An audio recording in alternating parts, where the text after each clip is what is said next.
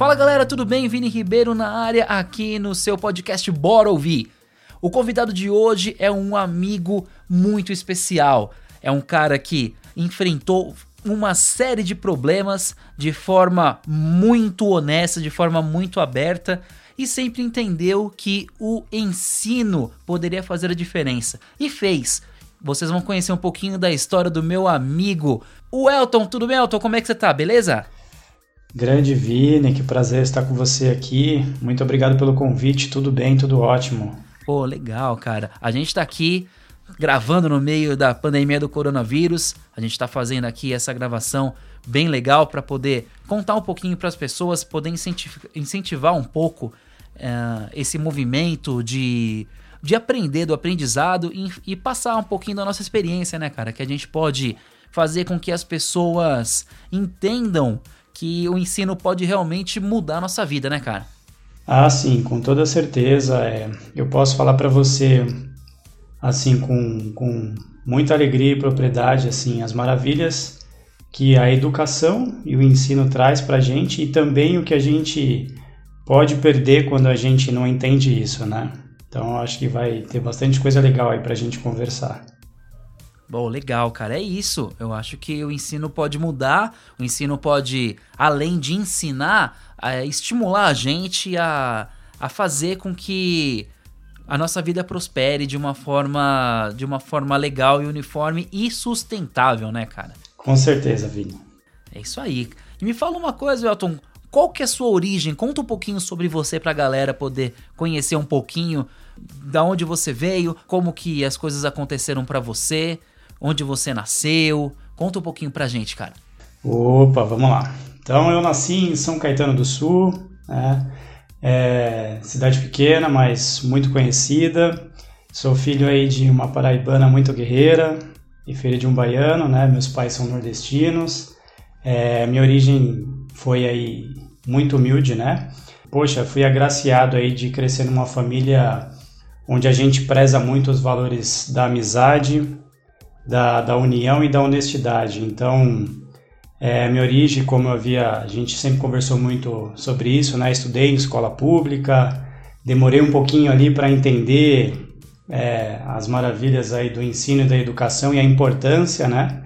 E de como a vida é vivida, né? Então, foram anos assim bem duros, né? Porque minha mãe, como você bem sabe, ela foi diarista aí por muitos anos, né? Sempre batalhou muito na época dela para fazer com que a gente prosperasse ali, que a gente crescesse.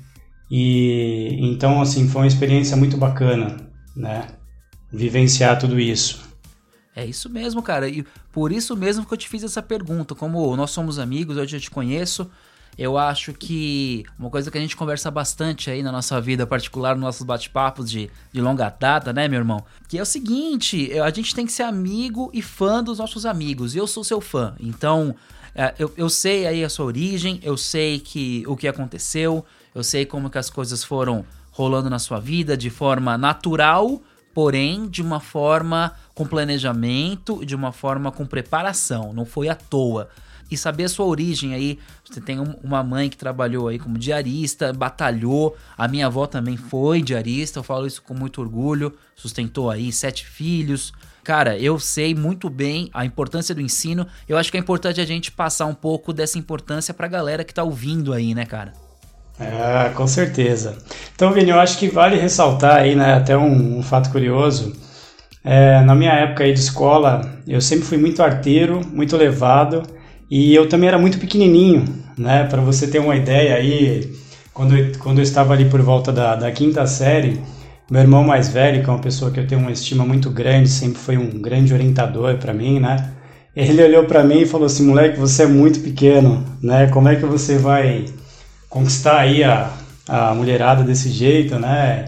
E aí, meu irmão, que inclusive é uma figura muito importante na minha vida, que, que me deu meu primeiro instrumento musical, que ele via que eu acompanhava muito meu pai, meu pai músico, né, compositor, tinha grupo e eu sempre vivia batucando nas coisas.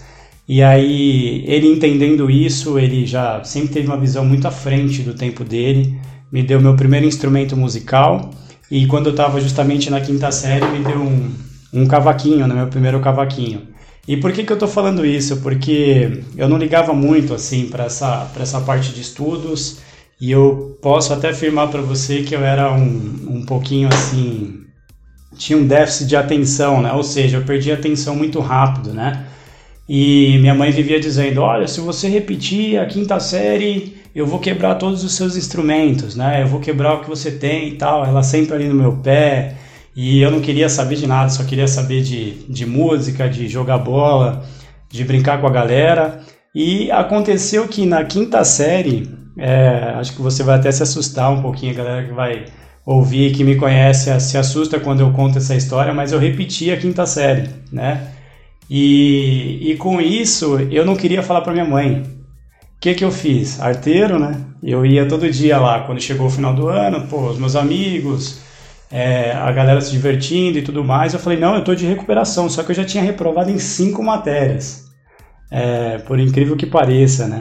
Então acordava lá todo dia de manhã, eu ia lá pro famoso Eda Montonelli, pulava o muro das quadras lá, onde tinha as quadras de, de futsal, né? E ficava ali um tempinho, só que criança você sabe que é imperativa, então dava 8 horas, 8 e meia, não tinha o que fazer ali. Eu chegava em casa falava, não, a aula acabou mais cedo, até que um dia a casa caiu, e aí minha mãe falou: esse negócio não termina. Ela foi na escola quando chegou lá, cara. Foi uma das maiores decepções que eu dei na minha vida para minha mãe, né? Minha irmã foi com a minha irmã mais nova, cinco anos mais nova do que eu. Meu irmão é cinco anos mais velho e minha irmã cinco anos mais nova, né? E aí quando minha mãe chegou lá que descobriu a verdade, falou: "Não, seu filho reprovou, ele nunca nem nem nem ficou de recuperação. Aquilo foi um baque tremendo. Ela começou a chorar lá e tal. E aí, assim, é, eu acho que é importante a gente falar dos, dos nossos pilares, né? Eu falei para você da família, mas eu sempre fui muito apegado, assim, em Deus, em tudo que eu faço e, e tudo que a gente vai conversar aqui agora, de uma maneira ou de outra, eu tenho plena certeza da, do envolvimento da fé e de Deus, né? Porque justo naquele ano eles inauguraram um programa que se chamava Recuperação de Janeiro, né? Então, assim, eu é, havia combinado com a minha mãe de que eu tentaria dar o meu máximo ali, né? A primeira coisa que eu já posso garantir para você que eu me recordo que eu perdi por não ter é, tido esse foco na educação foi que todo, todas as férias de janeiro eu gostava muito de ir para Sorocaba. Tenho parentes lá e, e meu primo já estava me esperando, meu primo já tinha passado de ano e tudo mais. Eu falei, ó, oh, não vou poder ir porque eu repeti, e aí eu vou ter que fazer a recuperação de janeiro. E para fazer essa recuperação de janeiro, Vini, para você ter uma ideia, eu tinha que sair de casa, que era no bairro Santa Maria, e ir até o Colégio José Bonifácio, que era no centro. Então aí só aí já era 5 quilômetros de distância aproximadamente, né? E minha mãe, como que a gente ia fazer? Minha mãe não tinha dinheiro, né? Então assim, ela tinha o dinheiro para me dar da passagem de ida, mas muitas vezes não tinha da volta. E às vezes quando tinha da volta, eu ia lá no meio do intervalo, eu pegava um misto quente e aí eu voltava lá, toda Goiás, toda Kennedy a pé, e aquilo foi ali que eu comecei a ter a, a, o primeiro insight, poxa, preciso estudar. Eu me esforcei ali, prestei atenção, consegui passar, fui para a sexta série. Quando chegou a sexta série, adivinha? Repeti de novo. Repeti de novo, fiquei em três matérias, né? Dessa vez já estava prestando um pouquinho mais de atenção. Repeti novamente, mas dessa vez eu abri o jogo, fui para a recuperação de janeiro de novo. É, minha mãe desesperada, né? Não sabia o que ia fazer. Foi no, no José Bonifácio mais uma vez, e aí quando chegou a sétima série eu falei, poxa, tenho que dar um jeito na minha vida. E aí, Vini, entrou uma parte, uma coisa muito importante na minha vida, né? Que eu tive o privilégio de fazer parte dos Patrulheiros Mirins São Caetano do Sul, que é conhecido como a Guardinha, né? Em São Caetano. E eu entrei no segundo semestre de 1998 ali. Poxa, cara, quando eu entrei não teve chororô. Primeiro que eu já tinha que ir a pé para lá, você tinha toda uma questão de receber a farda, né? Você tinha que é, juntar alguns pertences, você tinha que cantar os hinos, você tinha que uma série de coisas ali de educacionais que você tinha que seguir para ganhar a farda, que a gente usava uma farda ali, né, que é uma farda azul que existe até hoje, e aí você não pagaria a passagem de ônibus, né?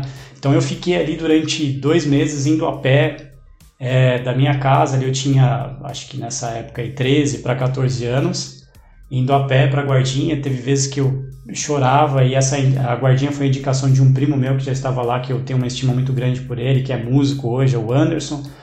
E aí quando eu entrei na guardinha, minha vida mudou, cara. Mudou assim completamente, porque aí eu tive um contato mais apurado de verdade assim com a música dentro dos patrulheiros mirins.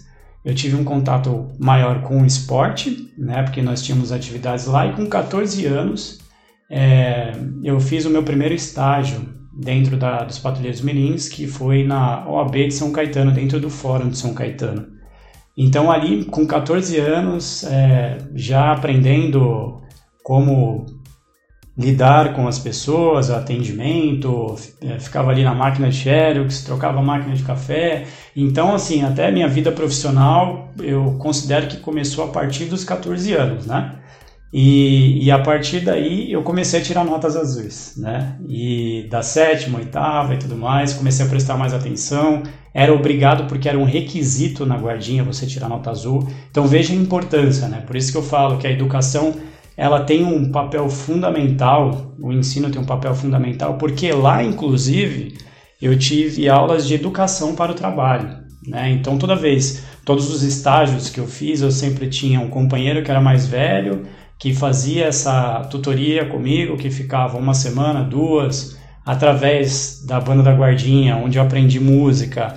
Eu fui ali, tive meu primeiro contato de fato com leitura musical, então fui aprendi a tocar requinta, clarinete, prato, caixa, fiz parte da banda dos Patrulheiros Mirins, tive o privilégio de participar de alguns campeonatos, algumas competições aí é, nível nacional, né? Fomos para Brasília, Sergipe, então já muito novinho ali, tendo muitas histórias e o principal de tudo, que eu, eu considero assim o principal de tudo, você me conhece, sabe disso, e você é da mesma forma, que são as pessoas, né? É, fiz muitos amigos, pessoas que eu converso até hoje, pessoas que eu vi se casar, ter filhos, é, a gente tem afinidade até hoje, pessoas que cresceram, pessoas que estão viraram, se tornaram músicos profissionais e estão desenvolvendo lindo papel aí na sociedade e tudo mais. Então, assim, a, a educação ali foi muito forte para mim nesse ponto, né? Quando eu comecei a fazer a guardinha. E não só isso, Vini.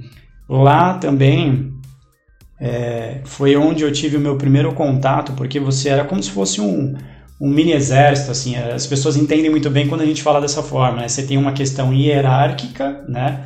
de quem ali passou os hinos primeiros, então você acaba sendo o mais velho você vai obedecendo o outro que é mais velho e você tem uma questão de disciplina muito forte, né? Apesar de toda a zoeira que a gente tinha ali no, no, nos bastidores nossos e tal, é, foi ali que eu entendi, o, o, comecei a entender melhor o valor da, da amizade e também, Vini, foi ali que eu entendi o poder da sedução de algo negativo em relação ao próprio poder, né? Porque você tinha ali uma disputa para saber quem se tornaria graduado, que é como se você fosse tendo um, uma graduação hierárquica, né? E com isso as pessoas mudavam um pouquinho o seu comportamento, deixavam de ser quem elas eram, ou então enfatizavam um lado dela que até então ela é, não conhecia e tudo mais. Eu me recordo que tem um, um grande colega, um grande amigo meu, Rodrigo Valadão, quando eu recebi a graduação de segunda classe, ele virou para mim e falou assim: ó, não deixe que isso suba para sua cabeça. Não deixe que isso mude você, não deixe que isso lhe transforme. E eu tinha visto muitas pessoas se transformar e mudar o comportamento ali por conta disso, porque aí você é, é, o que a gente vê hoje, né? Eu vejo isso hoje que é o grande dilema do chefe e do líder, né? E o que aconteceu comigo naquele período? Eu até por algumas influências e por algumas vertentes segui um caminho negativo e comecei a perder algumas amizades, comecei a destratar algumas pessoas. Eu acho que é muito importante enfatizar isso, né? Porque muitas pessoas gostam de dizer, ah, onde eu acertei e tal, e na verdade, ali foi uma coisa que é, eu fico muito grato de ter vivido aquilo ali, porque isso me ajudou hoje no meu ambiente profissional, né? Então é você conscientizar a pessoa hoje que ela tem que fazer um trabalho, é, porque aquele trabalho é importante, é importante você tomar frente daquele trabalho de uma forma positiva e natural, do que você ser uma pessoa impositiva, que tem um lado muito negativo por trás disso, né? Porque a partir do momento que você já não tem mais aquele vínculo de empregatício ou aquilo que, que contribui para que você né, tenha aquele, aquela influência sobre a pessoa, acabou, né? Enquanto que o, a liderança ela é para a vida, né? Então, resumidamente, a minha infância, a minha origem foi isso, com 15 anos, é, ainda dentro da Guardinha. Foi ali na Guardinha que eu também tive meus primeiros grupos musicais, com pessoas espetaculares que até hoje estão na música. Só que com 15 anos eu tive uma vira... outra virada de chave, Vini, que foi é, o primeiro contato com as artes marciais, né? Então, de que forma é que aconteceu isso? Eu tenho dois tios que moravam conosco quando eu era mais jovem. E eles me alimentavam muito com aquela questão do filme dos anos 70, 80, ou aqueles filmes que passavam na Band de Kung Fu muito forte, né? E eu tenho um outro tio que é irmão deles também, são três na verdade, né?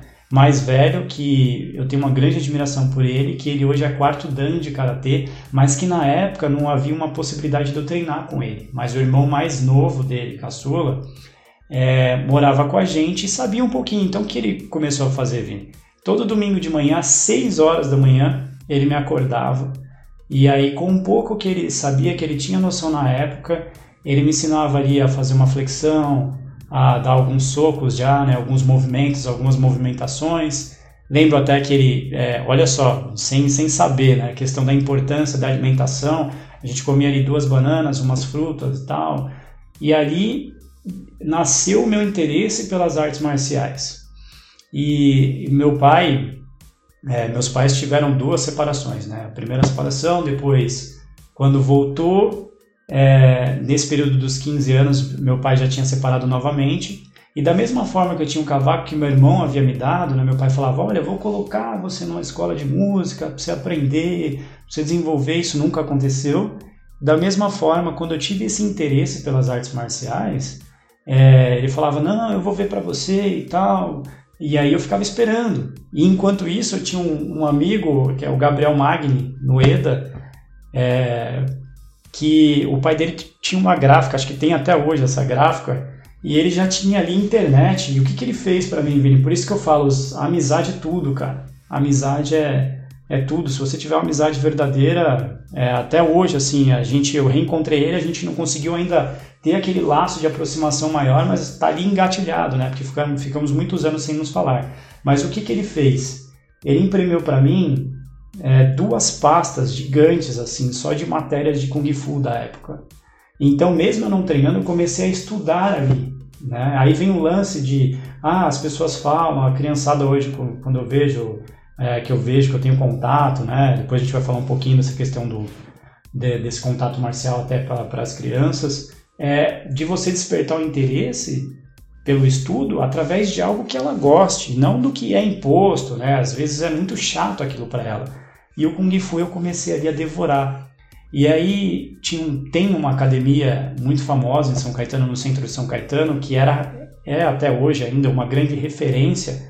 E eu fui lá e eu já como guardinha comecei guardinha porque a gente usa esse termo, tá? É, comecei a fazer um estágio e meu primeiro estágio, meu salário era 90 reais na época.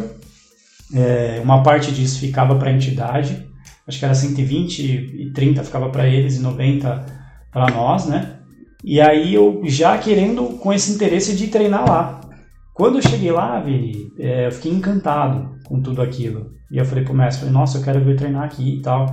E aí, como meu pai tinha falado, né, que, que é, me ajudaria com isso, eu falei, ó oh, pai, tem uma academia no centro e tal, é, gostaria de praticar artes marciais, oh, você me ajuda? Não, eu vou lá ver. Aí meu pai foi, conversou com o mestre, e aí chegou para mim e falou, e aí, você foi lá? Ele falou, não, eu fui lá, poxa, o mestre bacana e tal.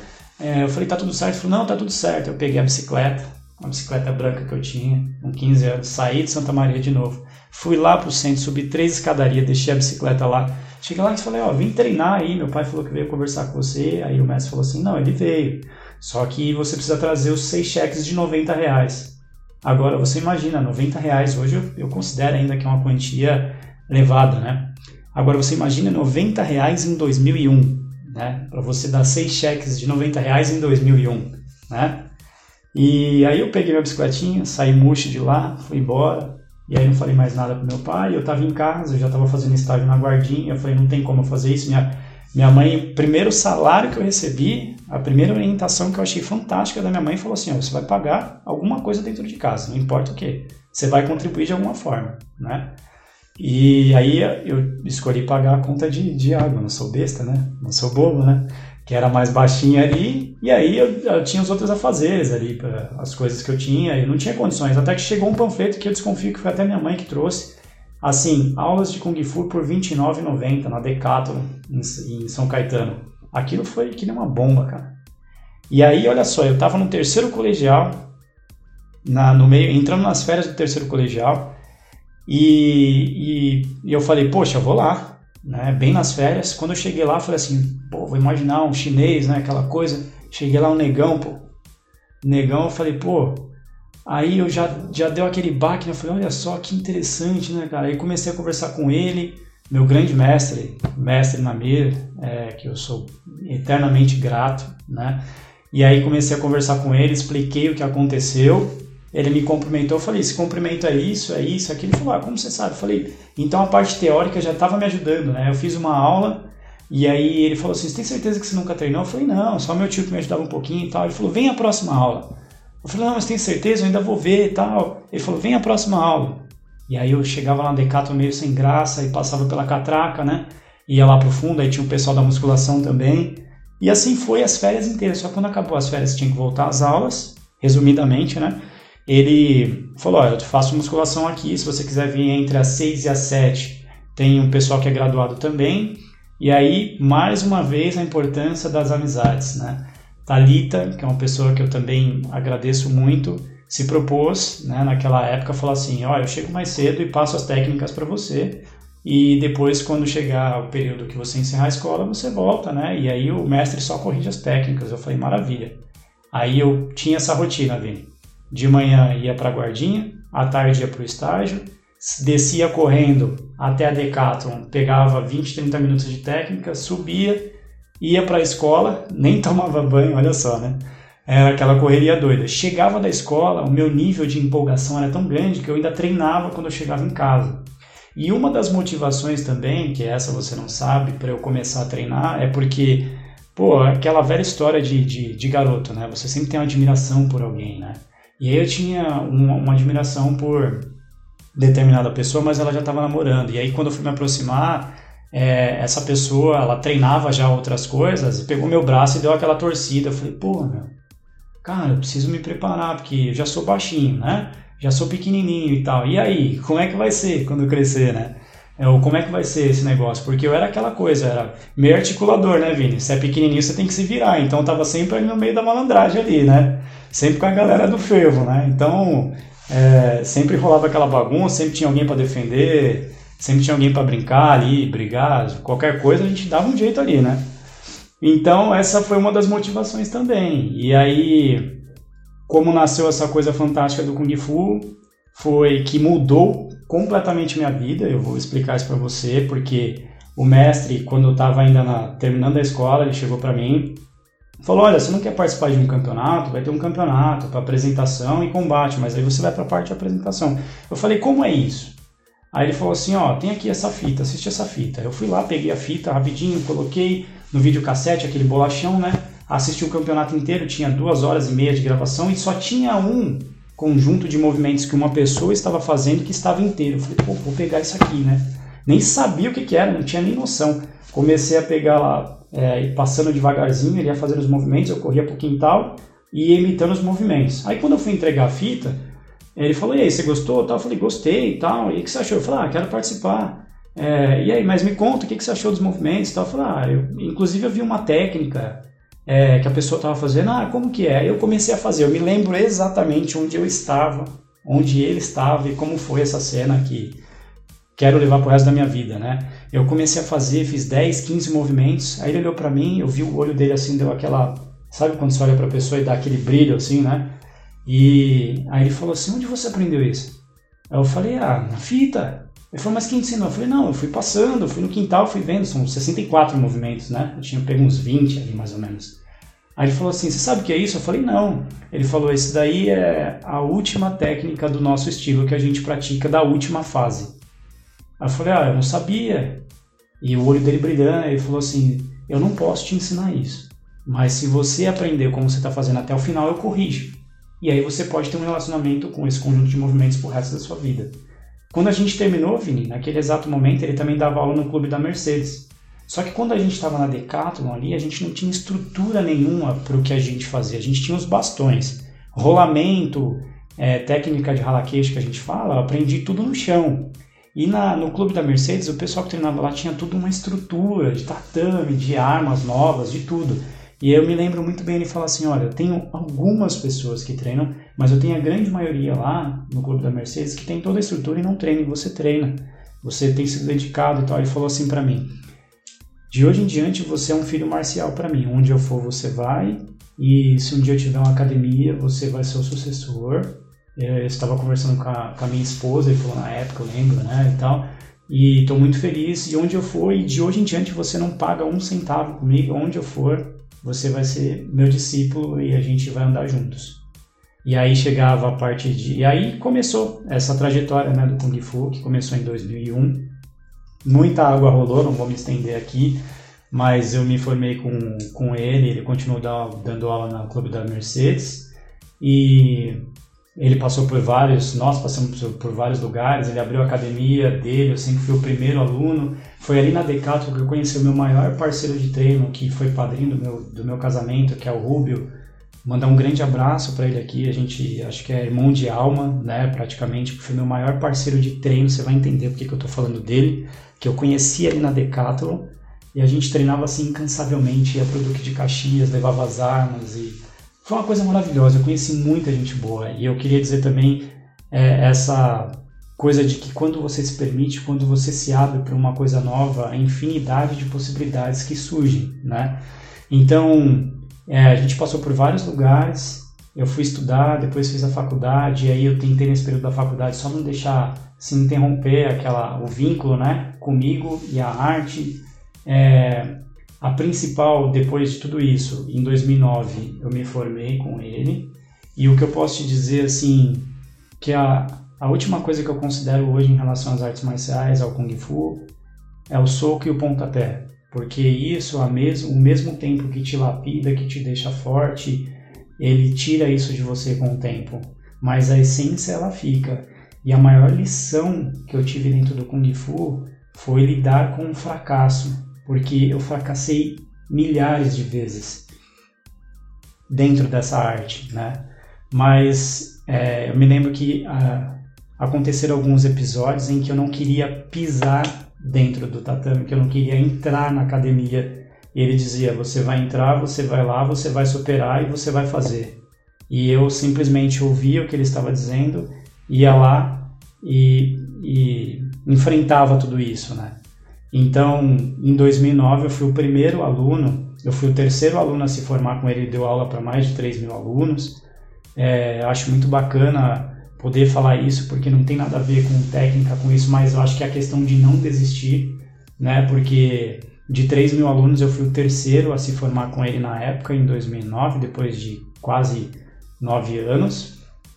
E fui o primeiro que desde a fase preparatória, porque os dois que haviam se formados, se formado com ele, já tinham, quando foram treinar com ele, já, já tinham começado pela segunda terceira fase, porque treinavam com ele. E um fato curioso é que ele se formou naquela grande academia que eu falei para você que veio do centro, né? Que, que ele ficou mais de 15 anos lá. Então, Vini, minha origem, minhas bases praticamente são essas, né? Então, a guardinha, a música, o kung fu, a fé em Deus, família e os amigos, né? Então, tudo isso aí me ajudou. Mas não pense que, que, que, só isso daí foi suficiente, porque depois de 2009 que começou aí toda uma avalanche de revolução através da, da que eu considero, né, da educação, né? Pô, que legal, cara. É uma aula de vida. Você passou pra gente aqui uma aula de vida. Você tá doido, cara. Muito legal. Ah, eu fico super feliz. Pô, cara, que bacana. E você, você passou aí lá no começo no começo lá do podcast, você comentou que você você teve esse episódio aí, né? Que você acabou repetindo de ano e a sua mãe, você acabou dando aquela enrolada e depois sua mãe tomou aquela surpresa. Cara, eu vou confessar para você uma coisa, passei pela mesma situação. passei pela mesma coisa, meu Fantástico. Velho. Porque eu peguei, é, eu tive um problema aí lá na oitava série. Eu, eu tava numa escola, eu morava em Guarulhos, aqui em São Paulo, e tinha que estudava em São Paulo. Meu pai trabalhava lá, meu, meu pai ele é artista plástico, ele tinha um ateliê e tal, trabalhava fazendo esculturas, é, pintando, enfim. E eu ia pra escola e tudo mais. Aí aquela coisa, oitava série, eu tive me enrolei lá com umas menininhas lá e tal, eu era novo na escola. e os caras já não gostaram, o cara novo que já chegou já, né, causando lá com as meninas e pá, aquela coisa toda, todo mundo querendo me pegar. Cara, simplesmente parei de ir pra escola, velho. E. Só que assim. Eu... Quem nunca, né, Vini? Acontece. Mas assim, eu, eu tinha nota. E aí, como é que você resolve isso, né? Então, eu tinha nota, meu pai via a nota, só que depois, no final das contas, ele viu a falta e eu repeti. Nossa, cara. Simples assim, eu tinha nota e repeti. Aí ele, ele virou pra mim, ele, eu, eu não esqueço. E, é engraçado que eu, eu tive essa conversa com ele é, atualmente aí, ele não lembra. É muito louco, porque eu sou pai hoje também. É pra você ter uma ideia da força que a educação dá, a educação paternal, né, pode ter com você. A gente, né, a gente lembra de coisas que os nossos pais falam pra gente e os nossos pais não, não, não, não se lembram. Isso quer dizer é o quê? Verdade. Isso, é, então, o que quer dizer isso, cara? Quer dizer que a gente, como pai, a gente tem que ter muito cuidado, porque a gente é uma referência para a vida toda, a todo minuto, cara. A gente não pode dar falha. Se a gente quiser realmente exercer a função de pai, de mãe e tal, a gente não pode ter falha nas palavras, nas, nas atitudes porque o meu pai ele virou para mim e falou assim: ó, é, na oitava série, ó, beleza, você repetiu, tô muito decepcionado com você, é, eu confiava muito em você e tal. Só que é o seguinte: para você reconquistar essa confiança em mim, você vai ter que batalhar. É, não vou te bater, não vou te pôr de castigo, nada. Mas é o seguinte: é, agora você vai entrar na oitava série, era, era uma escola pública que eu repeti. Eu consegui repetir numa escola pública, olha que beleza.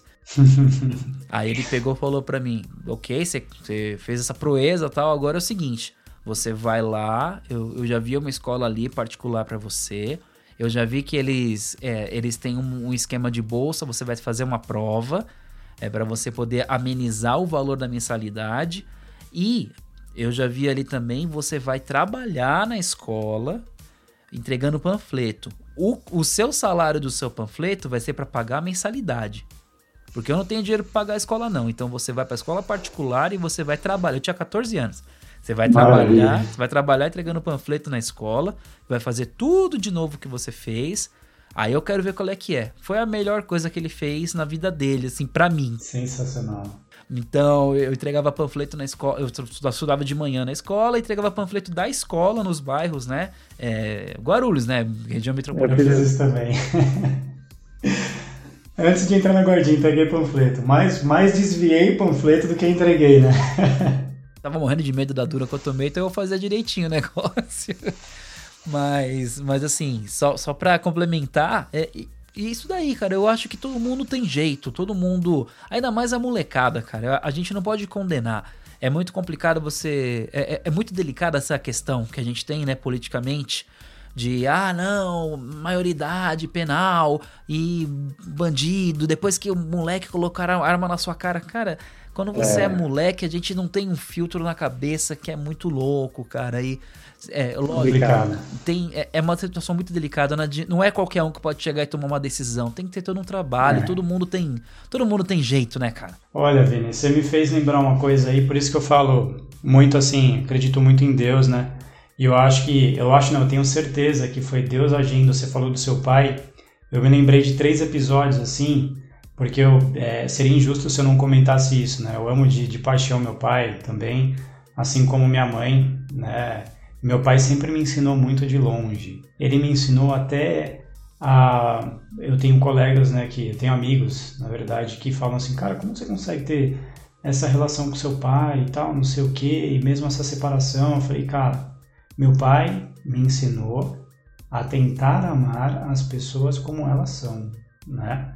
Porque meu pai tinha um episódio aí com, com alcoolismo e tudo mais, que foi isso que, que contribuiu muito para a separação do, do, da minha mãe, né? E aí três episódios, Vini, que meu pai assim foi crucial para que eu não tivesse um desvio aí é, na minha vida. Era, foi, foi impressionante, os três são impressionantes, cara, porque assim, a probabilidade disso acontecer, só Deus. Por quê? É, aquela onda de moleque e tudo mais, tava com os moleques da rua, tal, não sei o que. Ah, vamos começar a pegar um negocinho aqui, outro ali e tal, né? Aí, meu, uma vez fui no mercado com um colega, um amigo foi lá pegou uma bolacha. Já fiquei meio assim, né? Vamos, não vamos trabalhar com nomes, beleza. Aí eu, né, na minha inocência, fui na padaria Samara, em São Caetano, eu devia ter 9, 10 anos. Fui lá, na cara de pau, peguei o chiclete e saí. E saí correndo, né? Aí, olha a probabilidade. Eu desci no ponto de ônibus na época que a Alameda São Caetano, ainda São Caetano era duas, duas vias, né? Desci com meu pai, com a minha mãe e com a minha irmã pequena. E meu pai falou assim: vai lá pegar um cigarro para mim na padaria. Cara, isso nunca tinha acontecido. E foi bem assim, na mesma semana né, que, que aconteceu o episódio de eu ter pego os chicletes. Eu entrei na, na, na padaria tremendo. Aí o dono da padaria olhou para mim e falou assim: Ô, oh, quando você quiser, tal, os chicletes, tal, não precisa pegar, é, precisa pegar, né?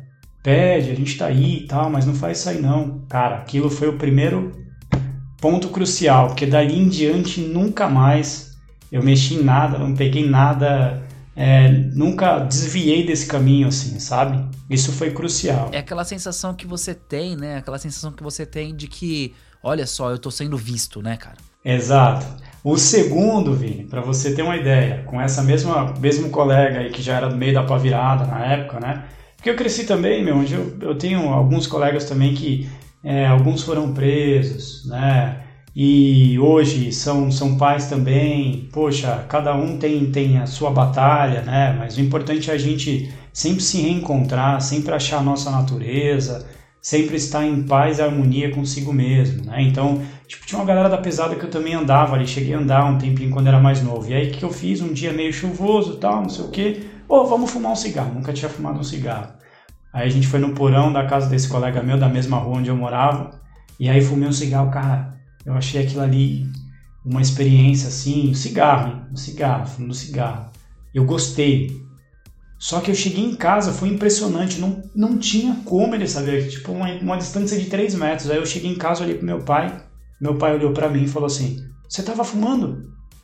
Esse cheiro de cigarro? Eu já comecei a gaguejar, né? não, é aqui, aqui, aqui, aqui. Ele falou: Se eu pegar você com cigarro na boca, eu quebro seus dentes. Cara, dali em diante eu nunca mais pus um cigarro na boca. E a terceira é aquela época do Nintendinho. Você já teve um Nintendinho ou não? Eu era, eu era, do lado do, do, do, lado da Tectoy, eu tive os Mega Drive. ah, tá certo. Por que isso? Ó, é, tem um primo, que meu primo um pouquinho mais velho, né? O Vando, é, ele tinha um, um Nintendinho também, e aí a gente começou a fazer um acordo. Ele era da Barcelona, e eu falei assim, ó. E aí o que eu fazia? Eu cuidava de carro. Minha mãe nem sabia. Eu fiz cada coisa que minha mãe nem. Eu, depois ela, eu falo para ela as coisas, ela, vixe Maria, ela quase tem um troço. O que que minha mãe fazia? Ela ia sair para trabalhar. E eu era hiperativaço assim. Eu saía de casa, isso com 8, 9 anos. Eu saía, passava debaixo da catraca, ia lá para Barcelona e ia cuidar de carro na feira, né? Então, assim, eu ganhava um, um, alguma coisa ali, um trocado, tal, não sei o que. Aí eu comecei a fazer um acordo com esse meu primo. Falei, ó, vamos alugar uma fita. Você aluga tal, eu pago uma, você paga outra. Eu pago uma, você paga outra. E o negócio tava no meu nome lá, na Panda Games, em São Caetano, né? Aí chegou um dia, meu pai nunca fez isso. A gente tava devendo acho que 20, sei lá quanto na época lá. Sei que tava, a ficha tava vermelha lá, né? Não queria nem passar na frente, né? E meu pai chegou, falou assim, ah, chegou do bar, falou assim, ó, meu, Vamos lá que eu vou pagar uma fita para você hoje. Vou alugar uma fita para você. Ele vê que eu gostava de jogar videogame. Vini, ele nunca fez isso. Ele foi comigo até a Panda, chegou lá e a surpresa. E o barraco? Rapaz, foi chuva de grito para tudo que é lado. então assim, ó, eu tô resumindo três assim, tem, então assim, ele sempre foi, por isso que eu acho que é Deus agindo, foi em momentos assim cruciais, né? E também essa questão aí por conta do do, do, alcoolismo, que também foi uma outra grande decepção que eu dei para minha mãe, a educação dos pais que a gente está falando agora, né? Então, assim, Minha mãe sempre falava, olha, você pode sair, você pode ir para onde você quiser, mas você não bebe, porque ela acreditava muito e hoje eu também acredito nisso, eu e minha irmã a gente acredita nisso pela questão hereditária, né? É, de já gostar de bebida. Ele falou, ela falava assim para mim, eu não quero ver você bebendo, se eu pegar você bebendo vai ser a maior decepção da minha vida e tal, né? E aí, a segunda desse maior decepção que eu dei para minha mãe foi quando na, na, tendo uma é legal isso, né? A gente contar os erros que a gente cometeu, que é o que é, acho que, que na verdade é o que mais fortalece e ensina pra gente, né, Vini? E aí teve uma festa na frente de casa, tal, não sei o que, eu bebi. Minha mãe, vendo meu pai durante anos, cara, feição, bocas, ela falou assim, você bebeu. Aí pronto, aí foi uma decepção, chororô. Dali em diante, cara, vou falar para você, eu fui muito samba, eu virava à noite, eu adorava, assim, eu, ia, eu fui em tanto que, é, tanto que é lugar que você não imagina, cara. Mas eu não bebia, não bebia. Eu vim começar a beber, assim, e na verdade experimentar de maneira, assim, bem tranquila, porque eu sempre quis, foi uma opção mesmo, eu nunca quis é, passar aquela linha. Eu falei assim, não, não quero, eu me divirto. Eu rolava, assim, eu cheguei a rolar é, no chão de dar risada, de me divertir e nunca precisei de bebida. Hoje eu, eu gosto muito de uma caipirinha, eu tomo alguma coisa, experimento, mas sempre ali, opa, oh, beleza, já era, acabou, entendeu? E tenho o maior respeito por quem bebe, porque é um prazer. Cada um sabe o que é prazer para si, né, cara? Então, foi isso, Vini, do, dos meus pais, né? E aí o fator curioso é que quando eu saí no terceiro colegial da escola, como eu, eu vim tarde, já de escola pública, né? É, não prestava muita atenção nas aulas, eu falei, meu, e aí vem aquele dilema, o que, que eu vou fazer agora? O que, que eu vou estudar? Eu vi uma galera que ainda tinha uma condição financeira e, e ou então outros que conseguiam alguma bolsa, alguma coisa, eu falei, meu, eu tô lascado, cara, o que, que eu vou fazer, né?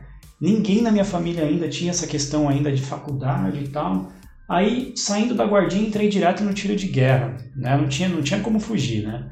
Guardinha, tal, não sei o que, o sargento olhou, já falou, ah, eu falei, ah, já que eu tô aqui, vou tentar, né? Fiz a prova para terceiro sargento, reprovei em todas as matérias. Acho que só passei no cursinho, no, no, no inglês, que... No inglês não, aí eu fiz a outra prova, que era para oficial, não consegui passar em nenhuma matéria, passei só no inglês, que eu estava fazendo inglês num numa escolinha lá que eu tinha conseguido uma vaga. E aí já foram duas perdas que eu tive. Aí eu falei assim, pô, vou na George, é, na George Et, é, acho que é George Street, né? Na Et, na época que se chamava, ficava ali na... Bom, enfim, São Caetano, na Et, George Street. E aí eu fiz uma prova, eu falei, bom, vou ver que curso tem. Cara, eu passei na quinta chamada. Sabe o que é isso? Quinta chamada. Aí eu falei assim, meu, até quando eu vou perder, vou começar, vou continuar perdendo as coisas porque eu não valorizo, no, no estudo, não presto atenção e tal, não sei, ali já começou de novo aquele, aquela vontade, né? o insight de estudar.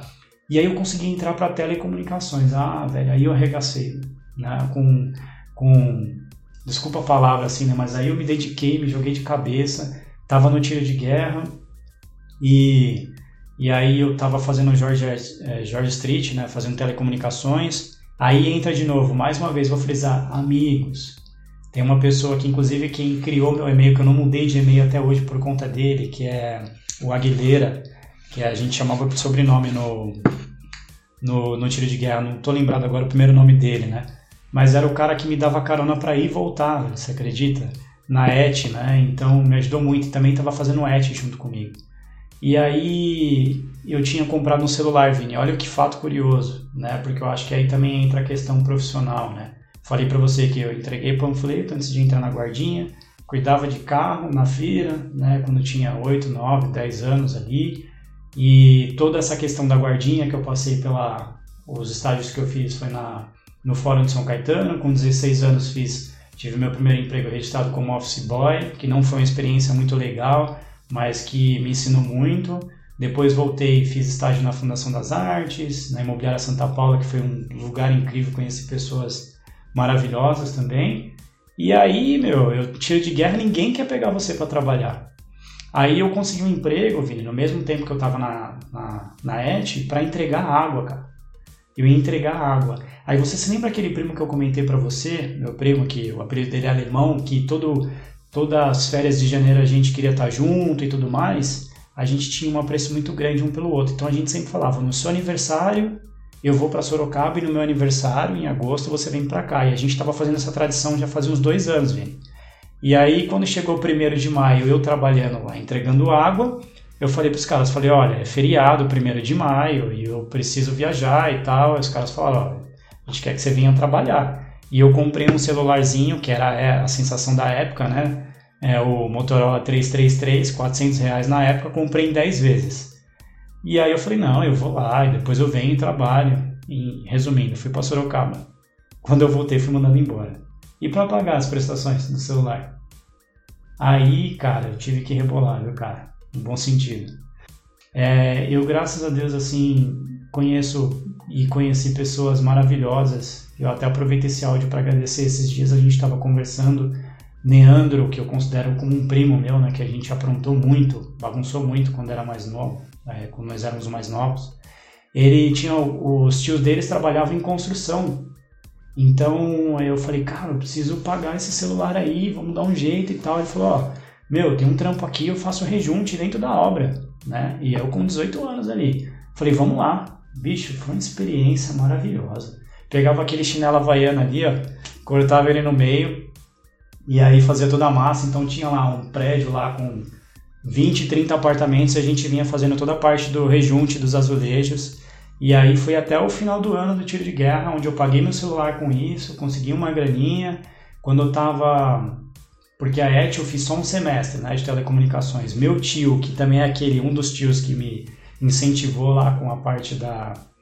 Esse já é o Antônio, né? Trabalhava na FAINAC. Ele falou assim: Olha, saiu uma bolsa agora que é o programa Escola da Família. Eu falei: Ah, é? Ele falou: É, uma bolsa que se você trabalha de final de semana, você ganha é, essa bolsa integral e você escolhe um curso na faculdade. Eu falei, vixe, é agora, é agora. Cara, terminou o tiro de guerra, fiz a prova, passei na sétima chamada. de novo, eu doido para fazer administração, fazer um curso tal, assim que, pô, eu falei, meu, eu quero fazer ADM, ou sei lá, vou fazer uma parada da hora, engenharia. Quando eu fui ver os cursos que tinham vaga pela minha chamada que eu passei, tava lá é, Puxa, eu nem, nem me lembro mais, Vini, mas eram umas coisas assim, uns cursos bem. que não tinha nada a ver comigo, cara. Aí eu olhei lá turismo. Falei, pô, turismo, eu gosto de viajar, acho que é bacana, né? Que é aquele velho pensamento que a gente já conversou sobre isso, né? Ah, vou fazer turismo porque eu gosto de viajar. Aí me inscrevi no turismo, entrei e comecei a fazer a escola da família. Bicho, foi uma rotina, assim, o primeiro ano é, tava sem trabalhar, né? Eu já tinha parado essa questão do, do da construção e aí começaria a minha carreira no turismo, a fazer a faculdade e eu não te contei a coisa principal. Lembra minha mãe que eu falei para você, diarista e tudo mais. Quando eu estava lá com os 15 anos que aconteceu a segunda separação, que minha mãe se separou do meu pai, a minha mãe tomou uma decisão. Ela tinha até a oitava série. Por isso que eu falo, minha vida não é nada, cara. Quando eu vejo o exemplo dela, meu tio que foi morar na Paraíba e construiu a casa dele lá, fez as coisas, sabe? A minha mãe pegou, estava na oitava série e falou assim: vou voltar a estudar. Ela voltou a estudar, fez supletivo, estudou na mesma escola que eu. É, e a gente estudava à noite, né? Então ela entrou, fez o primeiro, o segundo, o terceiro colegial, terminou um semestre antes que eu, e no ano seguinte conseguiu uma bolsa parcial e foi fazer serviço social, porque durante 15 anos ela teve aquela vivência, né? Conturbada, é, ela vivenciou na pele o que, que era o, é, você lidar com o alcoolismo, você sustentar uma família, toda aquela pegada social e foi fazer a faculdade. Cara, ela mudou, ela teve que ver coisas assim, ela era muito ferrenha, né, católica ali, ela teve que ver o, todo aquele contexto do que foi a igreja, toda a maneira dela de como ela falava, e ainda fazendo, teve as ajudas delas, das amigas delas na, na, na época, começou a fazer estágio e entrou dentro de, de favela para cima e para baixo, fazendo programas sociais. Ainda um pouco antes de se formar, ela conseguiu empregos na área. Resumidamente, Vini, ela se formou assistente social, depois ela passou em três concursos públicos, ela fez uma faculdade de uma pós-graduação de em políticas públicas, depois ela fez uma faculdade à distância de história e o ano passado ela, se, ela concluiu uma pós-graduação federal é, também nessa área de serviço social que foi o maior foi um dos momentos mais marcantes da minha vida, tanto para mim quanto para ela. Eu fui assistir a apresentação dela e só a gente sabia o quanto aquilo representava, Vini, porque eu falo para você, até me emociona. Toda vez que eu falo isso, eu me emociono, porque a gente sabe o quanto a gente batalhou, né? A gente morava de aluguel em São Caetano, em 2010, com essa virada dela, que ela virou funcionária pública, a gente conseguiu comprar nossa casa em Santo André. Mas a minha memória vai ainda lá atrás, que quando a gente era pequenininho, a época do show do Tchan e tudo mais, minha mãe se juntava com outro e tinha outro irmão dela, que não tem nada a ver com esses três que eu te falei, ia vender cerveja, ia vender refrigerante no meio dos shows, eu lembro eu indo junto com ela e ajudando a vender e tudo mais, sabe, cara? É, rever tudo isso e ver o poder da transformação através da educação. Então, quando eu falo assim, minha história é um é um pedacinho. Acho que até o intuito da gente falar tudo isso hoje é para tentar é, dar uma luz para uma luz e sei lá servir de inspiração para outras pessoas que acham que pô é tarde. Minha mãe começou com mais de 40, né? E hoje é formada, tem tudo isso daí, é minha grande referência, grande referência para tudo. A minha mãe sempre falou assim, não importava, Vini. Eu nunca esqueço a primeira vez que a gente teve que conhecer a praia, que eu fui conhecer a praia, na verdade, que eu fui com ela, a gente foi porque ela ia fazer limpeza né, na casa da, da, da pessoa. E aí depois da limpeza a gente iria para a praia, dentro dessa onda, sabe? Então foi uma coisa muito marcante. Eu lá na casa, eu com aqueles lances, era de música, eu escrevendo alguma coisa ali, minha irmã me, me aperreando, ela falando assim, ó, não mexe com o seu irmão não, que ele tá compondo, porque eu falava para ela, ah, tô fazendo uma composição, né? Tô escrevendo alguma... Então ela sempre respeitou. Eu falava, mãe, quero ser música. Ela ia lá e me apoiava mãe, quero fazer faculdade disso, ela ia lá e tudo ela me apoiava. E sempre quando achava que era alguma coisa assim que, que não era interessante, ela me falava. E a minha mãe foi a primeira pessoa de toda a nossa família que, que diploma, a gente sabe, você, eu, a gente sabe disso hoje, que o diploma não, ele não representa você ter o, o conhecimento ou ser melhor que ninguém mas ele representa você ter não ter desistido de algo, assim como eu te falei do Kung Fu, do simples fato de você ter continuado, de você ter perseverado ali, né? Então foi isso. É, então nesse mesmo tempo que eu estava fazendo a faculdade ali de turismo, minha mãe estava fazendo a faculdade de serviço social, e aí aquele lance que eu comentei para você que eu saía de casa antes das sete, estava todo mundo dormindo. Meu primeiro estágio no turismo Antes disso, eu também passei um período que eu trabalhei na metalúrgica. Agradeço meu compadre Beto, que foi quem me indicou num momento muito difícil, que eu estava passando uma dificuldade, ele me indicou até que nessa metalúrgica, na Calf, né, em São Caetano, quando eu trabalhei, eu saí, eu, houve a troca de empresa, eu falei, não, agora eu quero trabalhar na minha área. Em 2006 eu tive meu primeiro estágio, Vini. Que aí eu comecei a, a trabalhar lá na República, num a, empresa era de freelancers para CVC, só que ela abriu um braço rodoviário. Então era um momento difícil. E acho que um ponto, e você acompanhou um pouco dessa parte da minha trajetória, que eu fico muito feliz, é que todas as empresas que eu passei, todas elas. Então eu tive a felicidade de trabalhar um pouquinho na Gol, trabalhei em duas empresas que eu tenho um carinho muito enorme, que é a Vipan e a BCD, e Hoje trabalho numa, numa das, em uma TMC também, né, que é, que é uma agência corporativa muito legal. Trabalhei na Atlântica Rotas e todas essas empresas que eu passei, eu tive o privilégio de pegar um momento muito delicado que a empresa está passando. E com isso, você aprende muito, né? Então a Gol, ó, poxa, tinha acabado de, de cair um avião, tinha comprado a Vaig, era um momento muito difícil a Avipan tinha toda aquela questão da transição, a joint venture com a BCD, depois a BCD firmando aqui no Brasil, né? então era um momento muito delicado, contas delicadas. Na Atlântica fui parar num dos prédios mais desafiadores, com, com, a, com, com os gestores maravilhosos que mais é, motivavam você, que mais te desafiavam a fazer coisas diferentes, né? Então assim, Vini, foi maravilhoso, cara, e então, desde esse primeiro estágio em 2006, onde eu saía de casa, estava todo mundo dormindo, eu encontrava meu grande irmão Dario, que também é meu amigo, que já trabalhava ali na BB Tour. A gente se encontrava, chegava no centro de São Caetano, andava 20 minutos a pé, chegava na faculdade meio que tomava um banho ali no banheiro e, e já seguia para a aula, levava marmita até para o trabalho e até ir mudando de emprego. Depois passei pela Eventos Inventos, né, uma agência também pequena, conheci um pouco da, da parte de agência de lazer, depois agência também em São Caetano. Depois que eu me formei, eu fui trabalhar dentro da faculdade, isso foi muito frustrante para mim, porque não era nada do que eu tinha como sonho, né? É, aí depois que eu entrei na Gol que as coisas foram mudar, mas tudo foi um grande aprendizado, Vini. É, e aí tem tudo isso aí que a grande maioria você já acompanhou, né, cara? Mas tudo isso se deu através da transformação. Lá em 2009, quando eu me formei no Kung Fu, é, o, depois eu conheci, reencontrei meu grande irmão que eu falei para você, que era o Rubio. Meu mestre de 2005 a 2009 sempre falava, vai dar aula, vai não sei o que. Eu falei, não quero, porque isso é uma responsabilidade muito grande, lida com o corpo das pessoas, é, eu não quero, não quero, não quero, não quero. Encontrei esse meu irmão, que ele foi se formar no boxe no Muay Thai. Em 2011 a gente se reencontrou. Ele abriu uma academia chamada Águias Fight em São Caetano. Ele falou: vem dar aula, cara. A gente se reencontrou. Foi uma coisa mágica. Eu falei: não, eu não quero, velho. Eu só queria treinar novamente com você, porque você foi meu maior parceiro de treino que eu tive na vida, né? E aí eu falei, ó, eu vou vir treinar. Ele falou, não, começa a dar aula aí, cara. Você se formou, vamos dar aula. E aí eu comecei com um aluno, com dois, com três. Daqui a pouco a gente formou uma família maravilhosa.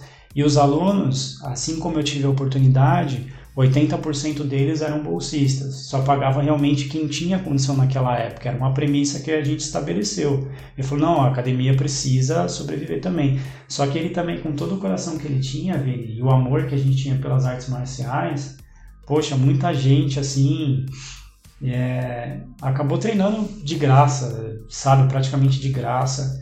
A academia foi até 2015, depois ele não conseguiu sustentar, aluguel muito alto, um, uma série de coisas. A gente, ele também tinha um coração muito grande. E aí, quando acabou aquilo, o impacto foi tão grande, né? O impacto foi tão grande, assim, a gente formou uma turma tão maravilhosa que eu encontro os meninos, meninos, falar assim meninos, né? Mas eu encontro é até estranho falar meninos, porque tem pessoas de todas as idades, né? Desde pequenininhos até, poxa, senhores, que têm um respeito tão grande quando encontram você na rua, que lembram de algo que você passou, de algo que você conversou. E eu falava assim, cara, nunca mais quero dar aula na vida. É uma responsabilidade muito grande e eu acho que nunca mais a gente vai ter essa construção. E olha que curioso, Vini. É, quando a academia fechou, o, esse meu irmão, né, ele foi cuidar da vida dele e aí ele deixou três alunos do Muay Thai Box. Um deles é o Marcinho, o outro o Elvis e o outro o Murilo. O Murilo foi dar aula em Santo André, o Marcinho foi treinar com o mestre do Rubio, que é o mestre Álvaro, e o Elvis também. Só que o Elvis montou um projeto social na Vila Cristália, em São Paulo, né?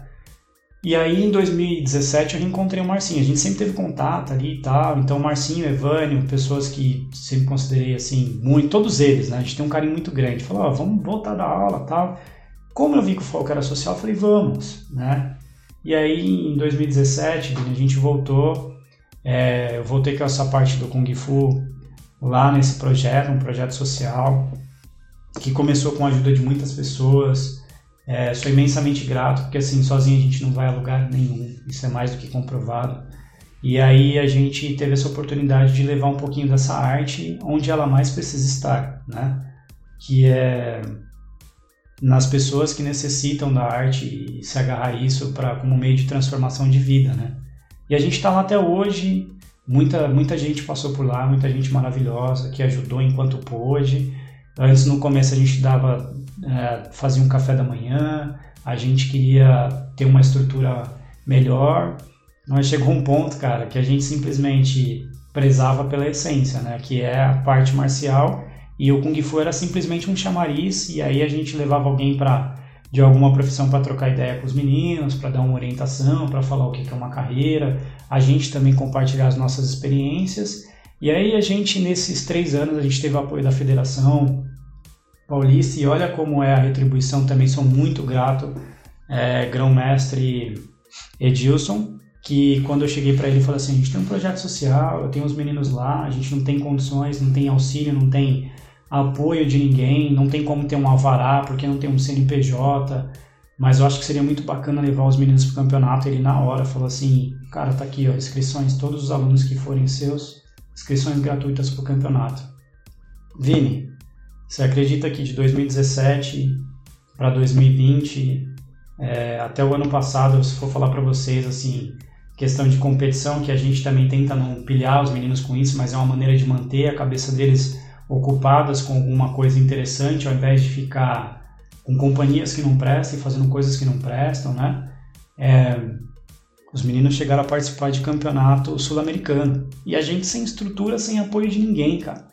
E, e assim, aí eu te falo mais uma vez a importância dos amigos. Quando eu cheguei no meu Instagram e falei assim, olha, nossos alunos do projeto vão participar de um campeonato sul-americano que vai acontecer aqui em São Paulo. E como é categoria intermediária, eles não podem mais fazer apresentação descalço e eles precisam de sapatilha na hora, cara. Na hora, ó, eu ajudo, eu ajudo, eu ajudo. A gente fez uma vaquinha, compramos 10 sapatilhas. Os meninos foram, temos dois meninos, dois lá que são campeões sul-americanos, outros que são campeões brasileiros, outros campeões paulistas, dentro dessa modalidade, dessa federação, nessa modalidade de Kung Fu. E aí eu tive a imensa surpresa, assim, né? É, é a vida retribuindo, né? Minha missão com Kung Fu era só isso. Eu comecei depois a treinar um pouquinho de Muay Thai Box com quem? com o Marcinho, que foi meu aluno de Kung Fu na Águias Fight, né? Olha que coisa louca, olha como a vida ensina, né? Hoje ele é ainda meu professor de Muay Thai Boxe. O Marcinho que quando saiu da Águias Fight, e a gente tem muito orgulho de falar isso, foi treinar com o mestre Álvaro, chegou aí para um campeonato mundial na Tailândia, sem apoio de ninguém. Eu, eu acho que é muito importante a gente frisar isso. O esporte, a cultura, a educação é muito desvalorizado, infelizmente, no nosso país, porque eles tiveram que fazer vaquinha, bingo, buscar o auxílio de lojas pequenas, de microempresas para poder comprar passagem para se sustentar lá e foi campeão mundial de Muay Thai na Tailândia dois anos atrás. A gente não tem palavras para mensurar o orgulho que a gente tem disso, sabe? Porque ele também é uma pessoa que dedicou 16 horas, é, 12 horas por dia, é, sendo pai novo, dormia na academia, sabe? Não tinha condições nenhuma e chegou onde chegou. E, e aí com isso a gente, a gente vê essa retribuição. Hoje ele é meu professor, hoje ele me dá orientações nesse sentido, a gente faz uma troca né, de vivências, de experiências. E o grão-mestre da federação me convidou para treinar lá com eles. Falou assim: não, o projeto que vocês fazem é legal. Eu nem queria, cara, nem queria mais assim treinar nada minha missão é só passar para frente aquilo que eu aprendi e tanto que hoje assim eu tenho que relembrar, sempre relembrar as técnicas, né? Outra coisa que a arte ensina, que ela é muito ciumenta, Vini. Você sabe disso, você é músico, você sabe disso. Então, a arte me ensinou muito isso. Se você não dá atenção para ela, ela faz birra, cara. Não adianta. Eu pego aqui, eu tenho um cavaco aqui. Se eu começo a tocar com ele um pouquinho todo dia, ele retribui você. Se você ficar um mês sem tocar, você vai tocar é a mesma experiência que eu tive. Quando eu voltei a treinar em alguns momentos, eu calculava dar um chute na altura da cabeça, sair na altura da cintura, né? Então, de maneira bem, bem resumida assim, todas essas áreas, elas, elas se juntaram, todas essas áreas se conversam, né? E montam tudo isso que eu vivo hoje, né?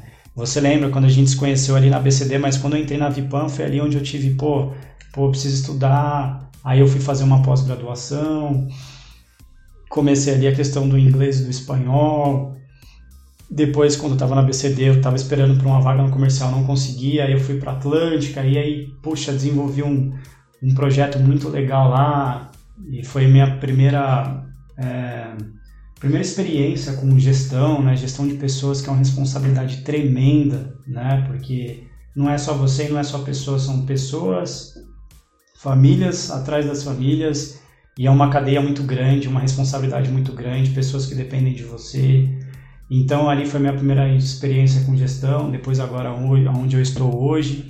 E assim, cara, resumindo para você, na minha parte profissional, a minha maior conquista foi nesse ano, representando a agência onde eu estou, ir para um outro pra, ir para um outro país fazer uma apresentação de resultados em um outro idioma, em tudo em inglês, né?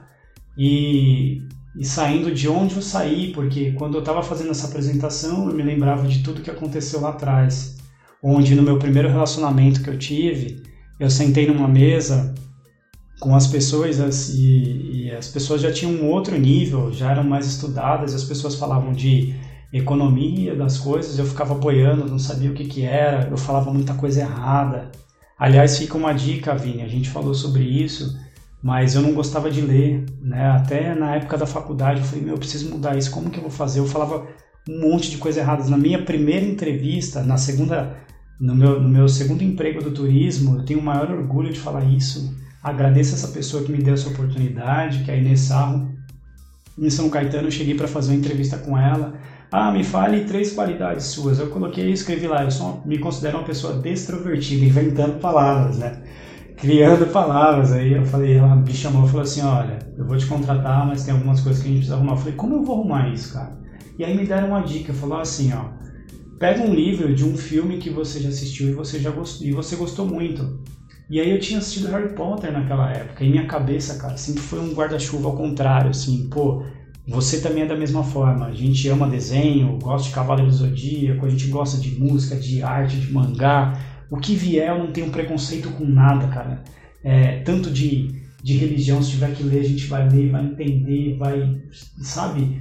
tudo. Então, assim, eu peguei aquele livro, 143 páginas, eu li aquilo em um mês e meio chorando dele. E só que eu senti um gosto, véio, uma alegria tão grande quando eu terminei aquele livro. O quinto livro tinha para mais de 700 páginas. Eu terminei no mesmo tempo do primeiro. Ali eu comecei meu primeiro gosto pela leitura, na faculdade fui arrumar toda essa questão aí da língua portuguesa. Hoje estou lendo, olha que coincidência, estou lendo agora o mesmo livro do Harry Potter, os cinco em inglês, que são 900 páginas, estou na, na página 300 aqui, mas olha como as coisas né, são relacionadas. Um livro que eu comprei na minha segunda viagem, que eu fiz em 2014. E é tudo isso daí, Vini. Aí tem ainda toda a parte de viagens, minha primeira viagem, como que foi, toda a questão de conscientização com a educação financeira a partir ali de 2011, né? As viagens que, que eu fiz, que você acompanhou algumas aí até de perto, os mochilões da vida, e vou te falar, cara, ó, é, esse, esse seu lado viajante, como viajar com pouca grana, isso aí dá um podcast. Vamos fazer uma parte ah, vamos falar disso, cara. Se você ah, aceitar opa. o convite, vamos fazer isso, cara. Vamos lá. É, com certeza. Eu não te falei assim, o principal, Vini, quando eu te falo de amigos, porque é uma questão muito séria para mim. Porque hoje os meus amigos, que são muito selecionados, assim, eu ouvi uma frase da Fernanda Montenegro, muitos anos atrás, que ela disse assim: Nós temos uma família de sangue que nos é imposta que a gente nasce com ela, e nós temos uma família de opção. E a família de opção, cara, é a gente que monta. É a gente que diz quem vai ser o, quem é o nosso irmão mais velho, quem é o nosso irmão gêmeo, quem é o nosso terceiro, segundo pai, quem é o nosso padrinho. E eu tenho hoje uma família de opção que é o meu maior tesouro, né? Eu acho que são as joias que, que, eu, que é aquilo que a gente comentava, poxa, eu entrei nessa empresa que a gente conheceu, que é a BCD Travel, para trabalhar lá, né, para desenvolver um trabalho. E qual foi o tesouro que eu ganhei? Foram as pessoas que eu conheci lá, né? Então, o pote, né, o grande pote, o grande tesouro era a gente conseguir se desenvolver profissionalmente lá dentro. Mas na verdade você vê que no dia a dia, na trajetória ali, com as pessoas que você conhece, se permite conhecer, que você aprende com os mais velhos, com a galera que tem um conhecimento diferenciado, é, e que você escolhe levar para o resto da sua vida, que, que viram seu grande tesouro. E quando eu casei no ano passado com uma pessoa é, fora da curva, ela entendeu quando a gente fez essa frase, falando assim: as pessoas que estão hoje aqui no nosso casamento são todas, cada uma delas, um, uma pedra preciosa que a gente encontrou em cada jornada que a gente viveu nessa vida, né? Então, Vini, meus amigos, além deles serem meus amigos, meus irmãos, que são pessoas que, no mínimo, eu passei ali cinco anos de experiência, que eu passei algum perrengue, que a gente teve alguma situação e que quando apertou a gente estava junto, né? Na minha mudança de 2010, ali meus principais amigos estavam todo mundo junto. Então é o carro de um, é o carro de outro, um amigo que me ajudou a tirar 300 quilos de um porão de azulejo para passar para um outro lado, passar para o muro que a gente levou seis horas para fazer isso. Então, assim, eu não tenho palavras. Grande Tamashiro que me ajudou a fazer isso, né? Eu não tenho palavras para agradecer os meus irmãos. E quando você fala de viagens, me fez lembrar que cada um desses meus amigos, eles são padrinhos de alguma coisa na minha vida.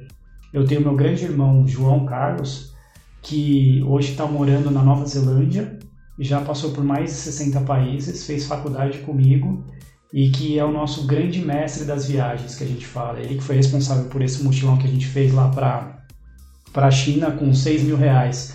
25 dias, 7 países, 6 mil reais, 5 pessoas. Quando a gente fala é surreal, isso dois anos atrás. E tem o Dario, que sempre foi o meu padrinho, é, meu padrinho ali da área corporativa. Pô, é o cara que você lembra que eu falei dele lá na BB Tour, desde ali, oh, tem uma vaga aqui, tem outra ali. Era um cara que, quando a gente se conheceu na faculdade, olha como as coisas se invertem. Quando a gente se conheceu na faculdade, meu apelido era até pedágio, porque eu conversava com todo mundo, de todas as salas, eu sempre fazia amizade nova, o Dario não abria a boca. E aí ele, falou, mano, eu quero mudar isso. Eu falei assim, falei, a gente vai conhecer duas pessoas novas por dia. Cara, o cara virou um falador que, vou te falar, entrou para a área comercial e depois ele que foi me indicando, falou, meu, você tem que vir para a área comercial, você tem que vir para a área comercial. E aí lá com meus 29 anos que a gente estava vivendo aquele período na BCD, eu estava terminando minha pós, eu falei assim, minha natureza estar em contato. Eu acho que isso é muito importante, né, Vini? É, a educação, o conhecimento também é você se conhecer, né? Então, muitas pessoas não sabem responder aquela pergunta quem é você. Se você me perguntar, eu falo agora quem sou eu. Eu tive que descobrir eu sou uma pessoa intensa, eu preciso estar em contato com as pessoas, qual é o lado bom e ruim de você ser intenso, quais são as barreiras que a gente tem que colocar para que isso não lhe prejudique e que você potencialize isso que você tem de bacana, de legal, né? Então, é, os meus amigos também têm uma função muito importante, cara. Quando eu me formei lá, minha primeira formatura do turismo, um grande irmão meu, Alex Soares, foi padrinho do meu casamento, é, eu, a gente ainda sem condições nenhuma, a gente foi numa pizzaria ali na Giovanni São Caetano, nós estávamos em 15 pessoas, e ele é uma pessoa que também daria 20 podcasts, cara. E ele montou três estúdios dele, tem um estúdio dele lá, começou na garagem. Eu acho que isso não tem preço, Vini. Você vê todos os seus amigos, todas as pessoas que você conheceu, que elas conquistaram alguma coisa, mas não de bem material, mas a paz interior e se encontrar com a sua natureza, cara. Sabe? E ele chegou assim, quando a gente foi pagar a conta, ele falou assim, ó, hoje é a, facu... hoje é a formatura do meu irmão. Um grande momento para mim. Eu pago a conta. Uhum.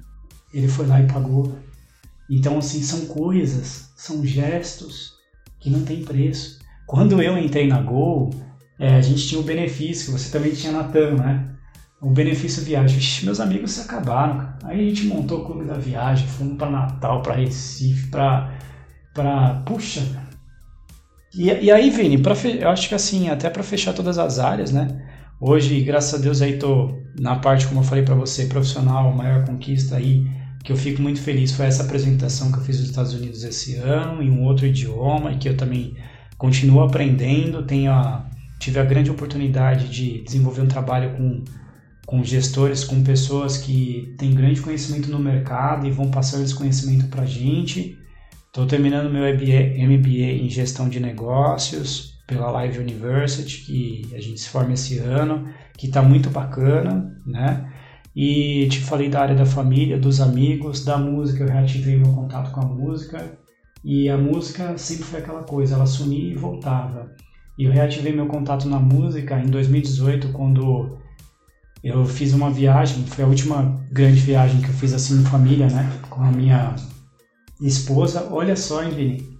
Tive a honra, o privilégio de fazer uma viagem com a minha mãe para os Estados Unidos é, dois anos atrás e a gente foi foi aí para Califórnia, nós fomos para Nevada, é, poxa, passamos por lugares incríveis e toda vez que a gente estava lá a gente falava, olha tudo que a gente, é, eu falo eu me emociono, cara olha tudo que a gente passou e olha o que a gente está vivendo hoje. Eu falo isso, eu me emociono, não tem jeito. E junto com o João também. Aí eles foram embora, Vini, e eu tinha ainda 10 dias para ficar lá. Eu falei, meu, onde que eu vou, cara? Aí eu fui para San Diego e de San Diego eu falei, meu, eu vou para onde agora? Já tinha mais ou menos planejado, mas não tinha escolhido a cidade. Escolhi Phoenix, no Arizona. Cara, quando eu cheguei lá, eu falei, o que, que eu vou fazer aqui? Não dá para dar três passos, você cai desmaiado no chão com calor e tal. No último dia da viagem eu aproveitei bastante, fui assistir os jogos e tal, é aquela coisa de praticar né, o idioma, mas no último dia eu fui no museu do instrumento, o maior museu do instrumento da América Latina. E aí quando eu cheguei lá, vi aqueles instrumentos do mundo inteiro. Eu fui numa sala de experimentação. Quando eu cheguei lá, mais de 50 instrumentos. E eu vi as pessoas maltratando os instrumentos. Você sabe disso, né? Quem, quem gosta de música, quem é músico. É, eu aqui eu vivo o dia inteiro, é batucando, é fazendo barulho, é caderno, é tudo que eu sempre tive na minha vida sempre foi batucando, fazendo alguma coisa, ouvindo, apesar do samba que eu falei para você. Eu amo James Brown, Marvin Gaye, Elvis Presley, é, Michael Jackson, é, gosto de música clássica também, ouço música chinesa, alguma coisinha, sertanejo raizão, então rock também gosto bastante também, ouço alguma coisa de rock, blues, né, bem pouquinho. Então, assim, quando eu via aquilo, as pessoas maltratando, e cada instrumento que eu pegava, eu conseguia tirar um som, né, simples, mas saía. Puta, aquilo bateu no meu coração, cara. Quando eu voltei, eu tive que voltar e tudo aconteceu de forma natural. Eu sempre acreditei muito na naturalidade da vida, né? As formas, as coisas acontecendo de forma natural. E, e aí, esse mesmo amigo Alex, junto com o Arthur, com o Edinaldo, com outros meninos que a gente tem que também era do samba, a galera do pessoal de 15 anos atrás, queriam voltar.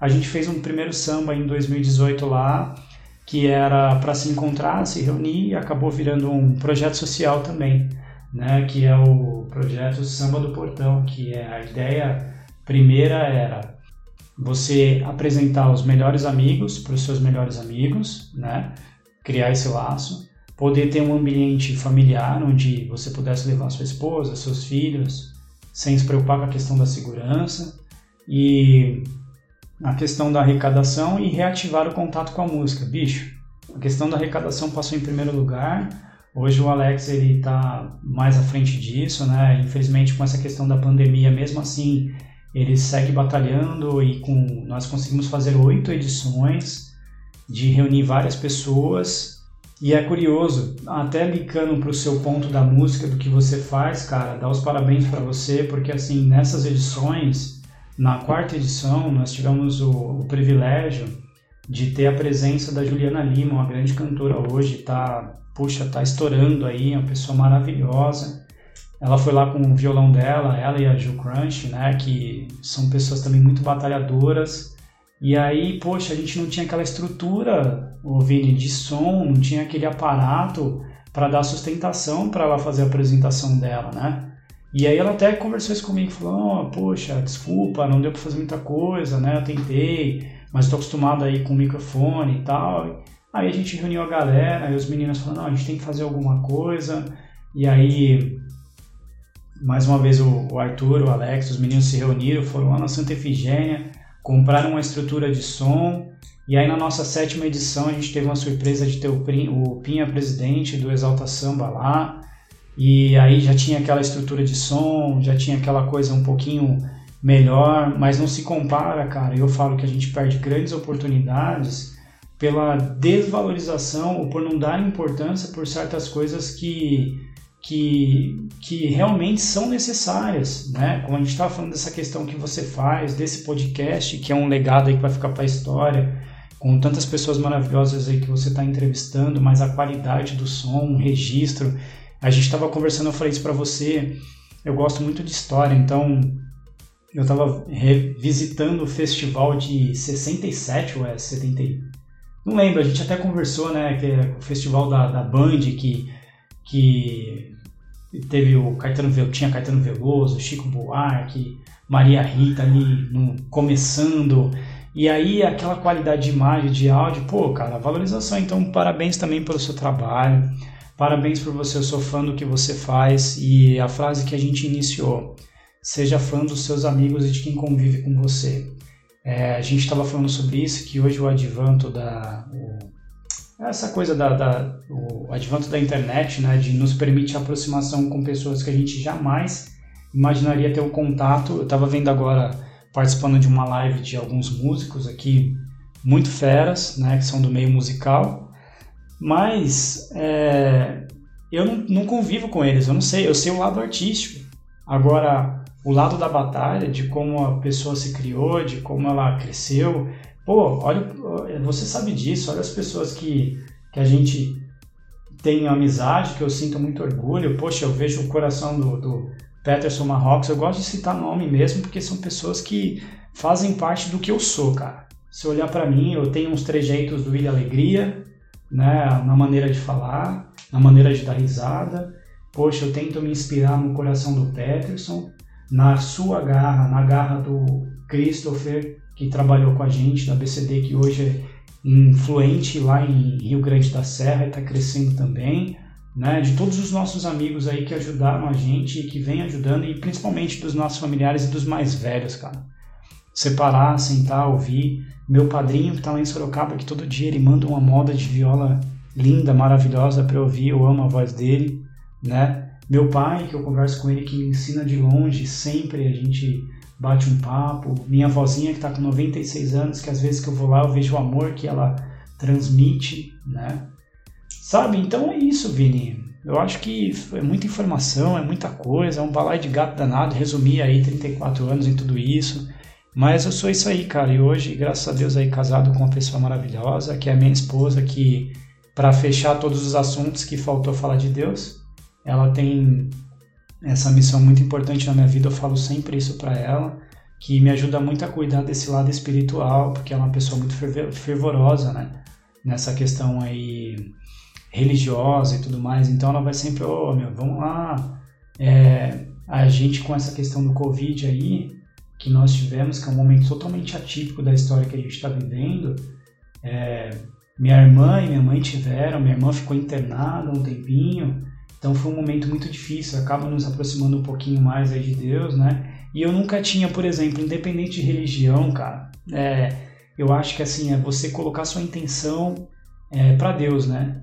Um, um, irmão do Dario, eu recebi a notícia hoje que ele foi para casa hoje, mas ele chegou a ser entubado em estado grave pelo Covid e a gente estava fazendo um terço duas vezes por semana, tipo segunda, quarta e sexta, é, às 10 horas. Eu nunca, cara, tive paciência ali para ficar, rezar o terço, fazer nada disso. E eu tô aprendendo isso, sabe? A me doar também, né? A parar, pô, para. Cara, a gente não é ninguém, a gente não é nada. A gente tá aqui só de passagem, nada é nosso, né? Como eu tava falando para você, o que a música me ensinou?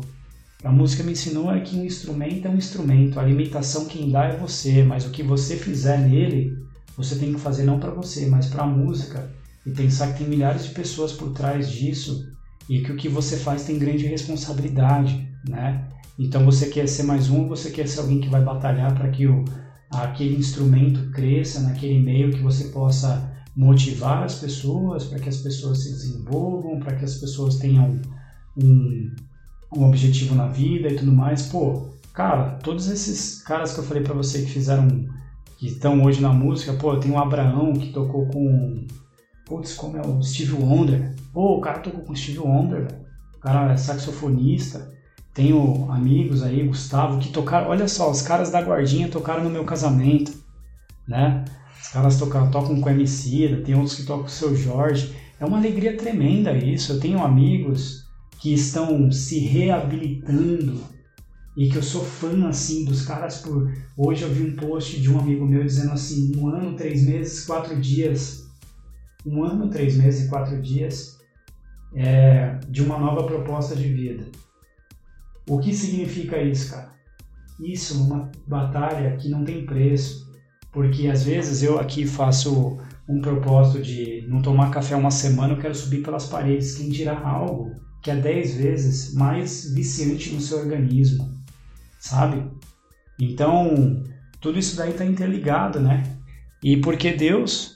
Porque na minha primeira viagem que eu comecei, que o João foi junto comigo para Recife, que é aqueles erros que a gente sempre comete, né, de marinheiro de primeira viagem. Eu fui para com ele para Recife, aí fui conhecer meus parentes lá na Paraíba que eu não conhecia. E depois ele foi voltou, foi para outras cidades e eu fiquei em João Pessoa. Na hora de ir embora, meu amigo, eu tinha comprado presente para todo mundo, tava com 50 reais no bolso eu tinha que pegar o voo por Recife, sair de João Pessoa, atrasado. Cheguei lá, era um voo da TAM, perdi o voo 4 horas da tarde, velho. Para remarcar, era no mínimo 400 reais. Só que eu não tinha uma maneira de fazer uma transferência. Eu tinha 10 reais de bônus do meu celular, tinha 50 reais só. e não tinha, eu não conseguia mais, porque em casa quem recebia chamada era cobrar e acho que não dava para receber chamada porque era cortado. O acesso não é como hoje, né? Os celulares e tudo mais. E aí eu falava, cara, o que, que eu vou fazer? Tô fodido, desculpa a palavra, tô lascada, né? E aí eu falei assim, ferrou, eu falava pra moça, falei, mano, e, e faltava 20 minutos para embarcar, eu falei, deixa eu entrar aí. Detalhe, é, quando eu cheguei na rodoviária de João Pessoa para ir para Recife, que meu tio me deixou, ele virou as costas, um cara veio me assaltar com uma faca de cozinha. Aí eu aí eu, eu tinha guardado o celular atrás, na mochila atrás. É, dá o celular. Primeiro veio pedir dinheiro. Eu falei, não tenho, você não tá vendo tal, não sei o que. É, dá o celular. Eu falei, não tenho. Ele com a faca de cozinha, eu peguei, empurrei ele pro lado, saí preocupado com o ônibus. Eu acho que eu peguei um ônibus que o caminho era mais longo, por isso que eu atrasei mais, né? E cheguei lá, falei pra moça da eu falei, eu não tenho o que fazer. Eu não tenho como pagar a taxa. Eu não tinha um cartão de crédito. Erros de primeira viagem, né? Marinha de primeira viagem. Isso foi em 2008. E eu falei, porra, e agora? Eu falei, agora é Deus, né? Agora é Deus. Aí comecei a fazer minhas orações e a mina da TAM começou a mexer lá no sistema e falou assim, ó, vamos fazer o seguinte, vou remarcar você para um voo, ele vai sair meia-noite, será 4 horas da tarde. Vou te dar um voucher aqui para você se alimentar e aí você vai nesse voo. Ali foi mais uma afirmação, assim, de que em todos os momentos Deus estava na minha vida, cara. Dali em diante eu falei, só por Deus, cara, só, só por Deus, assim. E aí eu depois mandei um agradecimento para essa pessoa, infelizmente não lembro o nome dela, mas é para dizer que a gente não é nada, a gente não vai a lugar nenhum sozinho e, e que a gente veio no mundo para compartilhar é, nós somos mais quando estamos unidos, é quando está em galera, como você participou daquele grupo que a gente tinha lá, que, o, que a gente olha um ajudando o outro lá, e, e a gente está aqui para errar, cara. Eu costumava falar na, na agência, né, onde eu estou agora, é, eu falava assim, velho, eu aprendi isso no Atlântico, assim, a reforçar isso. Bicho, a gente perde um tempo tremendo procurando saber quem que errou, de quem que é o erro, Enquanto isso, a solução está lá dando bobeira. Então, assim, a gente tem a oportunidade de focar na solução, resolver o problema, depois voltar, independente de quem errou, não interessa. Eu cometi erros gravíssimos, né? Quando eu entrei na, na tudo é tudo é um aprendizado. Quando eu estava na eventos e inventos, eu cometi um erro de fazer uma emissão para uma data de cruzeiro errada, cara. Aquilo foi o fim para mim. Vim descobrir uma semana antes, depois descontou 900 reais da minha rescisão, a gente dividiu o prejuízo, né? Eu e a, e a dona, e ela com certeza com toda a razão. E dali em diante, quando eu entrei nos outros lugares, eu comecei a prestar mais atenção. Tanto que quando eu estava na Vipang, é, eu tinha colegas que a gente conversa até hoje, que os caras faziam às vezes 40 transações no dia e eu fazia 15. Aí os caras faziam 40, 15, depois vinha reclamar. Só que o que começou a acontecer? Só que eu fazia 15 tentando prezar pela qualidade. E as outras pessoas, o modelo que elas escolheram era a quantidade e a velocidade. Mas ali no posto você tinha um equilíbrio, né?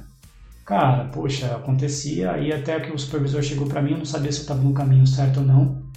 Uma coisa que eu quero agradecer aqui, Vini, são os grandes gestores que eu tive. Luciano Gomes foi um grande gestor assim que eu tive dentro da Vipan, que ele chegou para mim e falou assim, ó, oh, cara, é, tô na supervisão aqui e eu quero te falar uma coisa. Eu tô te promovendo, né, na época consultor pleno, porque a gente sabe que você faz de uma maneira mais devagar é uma escolha sua. Só que eu não tenho nenhuma dor de cabeça com o erro seu. E aquilo me marcou. Enquanto o problema que eu tenho para resolver os erros de quando a gente corre ou de quando a gente faz um negócio com má qualidade, me custa muitas horas de trabalho e me custa muita me custa muito para resolver, né? Então dali eu tentei sempre prestar atenção, mas mesmo assim a gente vai cometendo alguns erros, cara, faz parte do processo.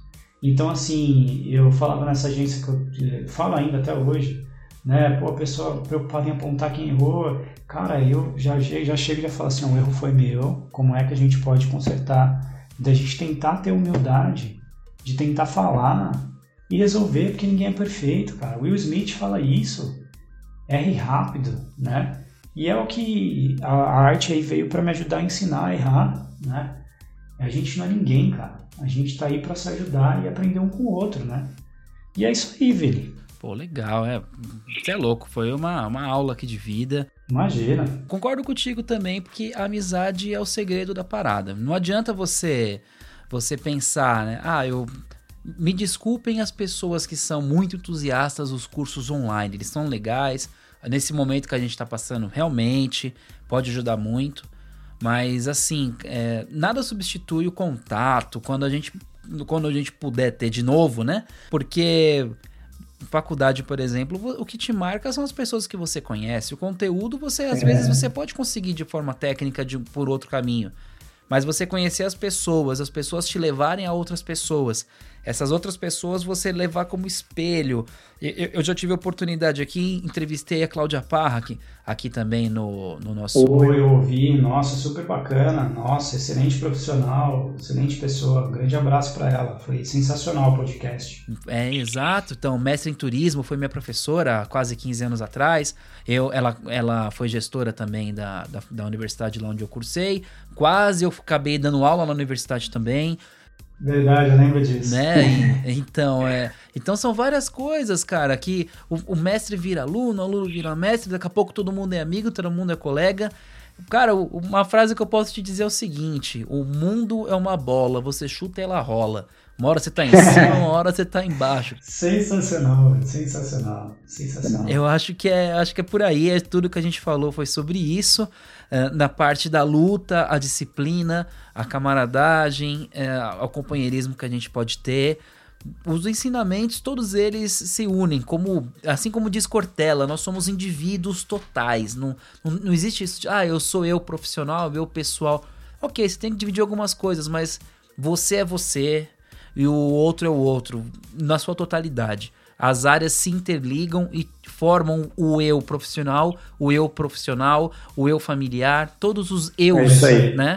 Eu acho que é, é, por esse caminho. E, e por isso que eu quis, eu te fiz esse convite para a gente poder compartilhar um pouco da tua história e mostrar que quem olha, nossa, olha lá, o gestor comercial, ele tá no, nos Estados Unidos falando uma palestra. Pô, mas vamos, vamos, vamos conhecer um pouquinho de onde veio e, e, e ver que o caminho não foi fácil e que foi com muito mérito. É, é, essa questão da meritocracia é muito relativa, né? No, uhum. no país que a gente vive, está muito em alta esse papo. Não vou entrar nesse detalhe agora aqui, mas que é possível, cara. É possível sim você conseguir atingir os seus objetivos se você tiver a sua disciplina, é, manter a sua moral e conseguir ter as boas companhias, que eu acho que é muito Perfeito. importante, né, cara? É isso aí, cara. É, sabe, Vini, você, você vê uma e sentir uma amizade verdadeira não tem preço, cara, não tem nada que pague. Eu acho que de tudo, tudo que a gente. É até estranho falar, a gente conversou, porque eu falei pra caramba, né? Nem deixei você falar, desculpe. Mas assim, eu, é porque é tanta coisa, né? É tanta coisa legal que a gente tem para falar, para trocar ideia, né? para conversar. E aí, assim, eu trouxe um colega meu aqui, uma pessoa que me ajudou a tirar um guarda-roupa aqui do meu apartamento onde eu moro hoje, no dia do meu casamento. Pegou uma picape e me ajudou a tirar esse guarda-roupa daqui, mas quando ele entrou para mim aqui, é difícil até também não se emocionar. Ele olhou para mim e começou a chorar, cara. Ele falou assim, cara, é uma alegria muito grande ver essa sua conquista, assim, não é, é mais uma vez eu falo, não é, não tem nada a ver com o bem material, mas assim, a, tem a ver com a luta, né? E vou falar para você, cara, a gente falou, eu tentei frisar muito aí, muito pouco aí nos, nos acertos, porque o acerto eu acho que é consequência, mas muito mais nas tentativas, né? E você vê que a pessoa realmente de coração ele se emocionou, está feliz por você, que ele também está batalhando e está no caminho, né? Que eu sinto hoje, poxa, os meninos que eram os meus alunos lá no Kung Fu, é... eu acho até estranho falar essa coisa assim de aluno, de, de professor, sabe? Mas eu vejo os que eram pequenininhos e cresceram, hoje já são adultos, e outros que eu estou aprendendo coisas diversificadas com eles. Um deles me passou um curso esses dias, né?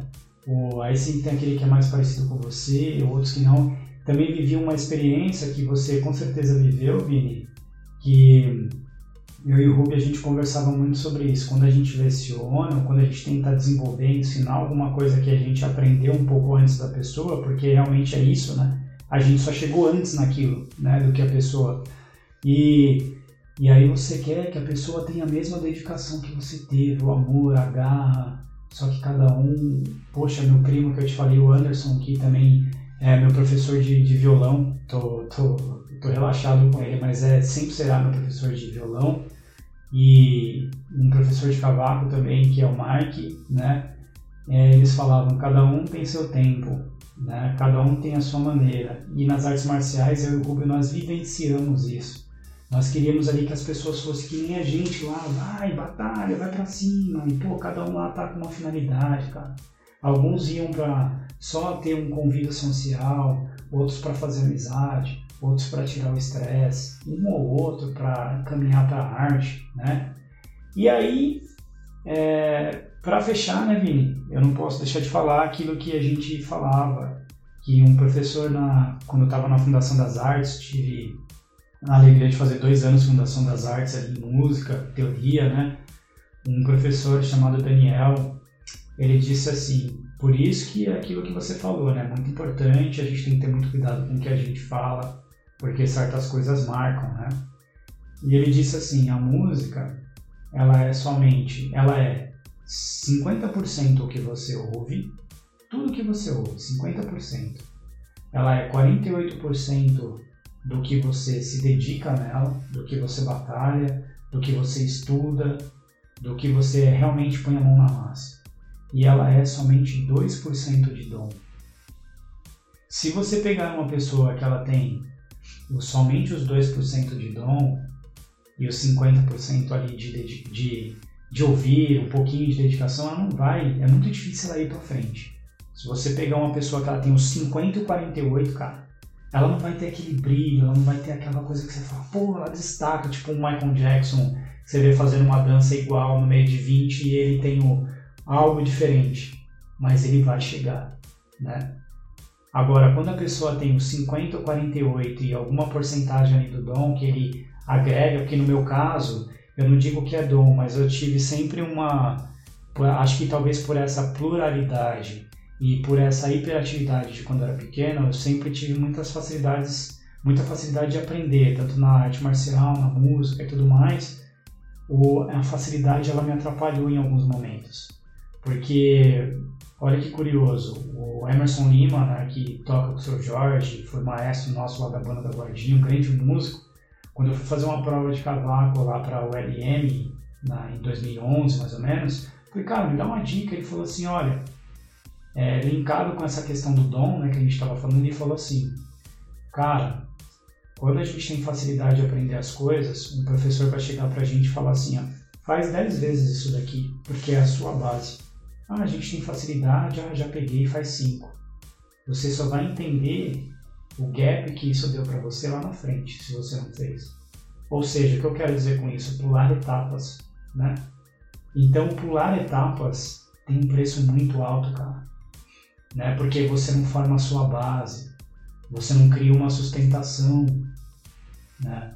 Você, você quer colocar muitas vezes a sua facilidade, o seu dom à frente de tudo aquilo, de toda a grandeza do que é você estar tá ali dia a dia batalhando e a experiência porque por mais que a gente tente se preparar, somente a estrada vai nos permitir aprender algumas coisas. Não tem jeito. Não existe pulo do gato, não tem segredo. O negócio é meter a mão na massa. É, tá ali, acabou. Então a, a arte, a música, a profissão, tudo isso aí também culminou para ensinar tudo isso. Legal, é isso, cara. É, nós tivemos dois podcasts com duas psicólogas também com a Marisa Afonso aí, com a Cintia Vezano. As duas, uma, uhum. uma, uma que a Marisa ela falou muito sobre é, neurolinguística, ela tem inclusive um livro escrito também bem legal. Uhum. Quem puder dar uma olhadinha nos, nos, episódios anteriores pode ver o trabalho dela. E também a Cintia, legal. que é mestre aí em, um pessoal que tem faz parte do espectro autista. A gente teve bater um papo sobre isso. E vou te falar, as duas comentaram, um, um, comentaram uma coisa sobre isso que você falou. uh, que é muito importante você tem que ter muito cuidado, cara. Você tem que ter muito cuidado com essa palavra, com a palavra. Duas palavras que você disse, dom e talento. Uhum. É, elas preferem é, utilizar outra palavra que se chama habilidade. Porque uhum. o dom e o talento acaba te dando uma, um certo conforto, uma certa preguiça, digamos assim, que faz com que você in, a, tenha a falsa impressão de que você pode ter esse atalho. E isso é falso, isso é leviano. Você precisa realmente treinar para poder chegar até o seu objetivo. Então, então esse conselho que eu posso dar vindo de duas profissionais que bateram um papo comigo. Tomem que cuidado maravilha. com o dom e com o talento. Pense assim, eu tenho, eu sou uma pessoa, ainda bem que eu sou uma pessoa habilidosa para fazer X. Que bom que você tem essa habilidade. Treine essa uhum. habilidade, porque sem treino a habilidade vai embora. Eu, eu tô com 34, eu tô com 34 anos. Eu tinha muita habilidade para jogar futebol há 30 quilos atrás. Deixa eu jogar agora para você ver. Minha é, habilidade foi embora, aí. né? É isso aí. Porque eu não treinei mais. E assim vai, isso com tudo na vida. É, eu, acho, eu acho que vai de encontro com que você. Com, com, com, sua, com a sua narrativa agora. E eu acho que é bem interessante ter esse pensamento, né, cara? É isso aí. Quero te agradecer aí, obrigado. É, falar tudo isso é relembrar tudo que a gente passa, é relembrar as pessoas que nos ajudaram aí a estar tá na caminhada, né? Uhum. É, valorizar quem está com a gente. Então, assim, poxa, família, como eu te falei, é tudo. É, quero agradecer, assim, muito meus familiares também, que, tipo, sempre são um, um grande exemplo, sabe, Vini? é, em tudo, na simplicidade, no talento. Eu tenho tios assim, poxa, é, como eu te falei, meu irmão, por exemplo, meu irmão é uma pessoa extraordinária, um carinho imenso, vê a importância que meu irmão teve e tem na minha vida, minha irmã, né? Então, assim, só tenho a agradecer, só tenho a agradecer, assim, eu, eu me sinto muito privilegiado, né? Muito privilegiado mesmo do convívio que eu tenho, das pessoas que eu conheço, a família, tipo, da minha esposa que veio como um presente também, sabe? Então, é, bicho, sem palavras, né? Sem é palavras. isso aí. É isso aí. Pô, obrigado, obrigado, meu irmão. Eu que agradeço, tudo de bom para você, sucesso sempre. É isso aí, pô. E para vocês, eu apresentei meu amigo Elton Silva, gente. Espero que vocês tenham curtido o papo. Indiquem para os amigos que é uma experiência de vida muito bacana. Bom, e com isso a gente finaliza, valeu. a gente finaliza aqui esse nosso episódio do, do Bora Ouvir. Gente, valeu, muito obrigado, até a próxima!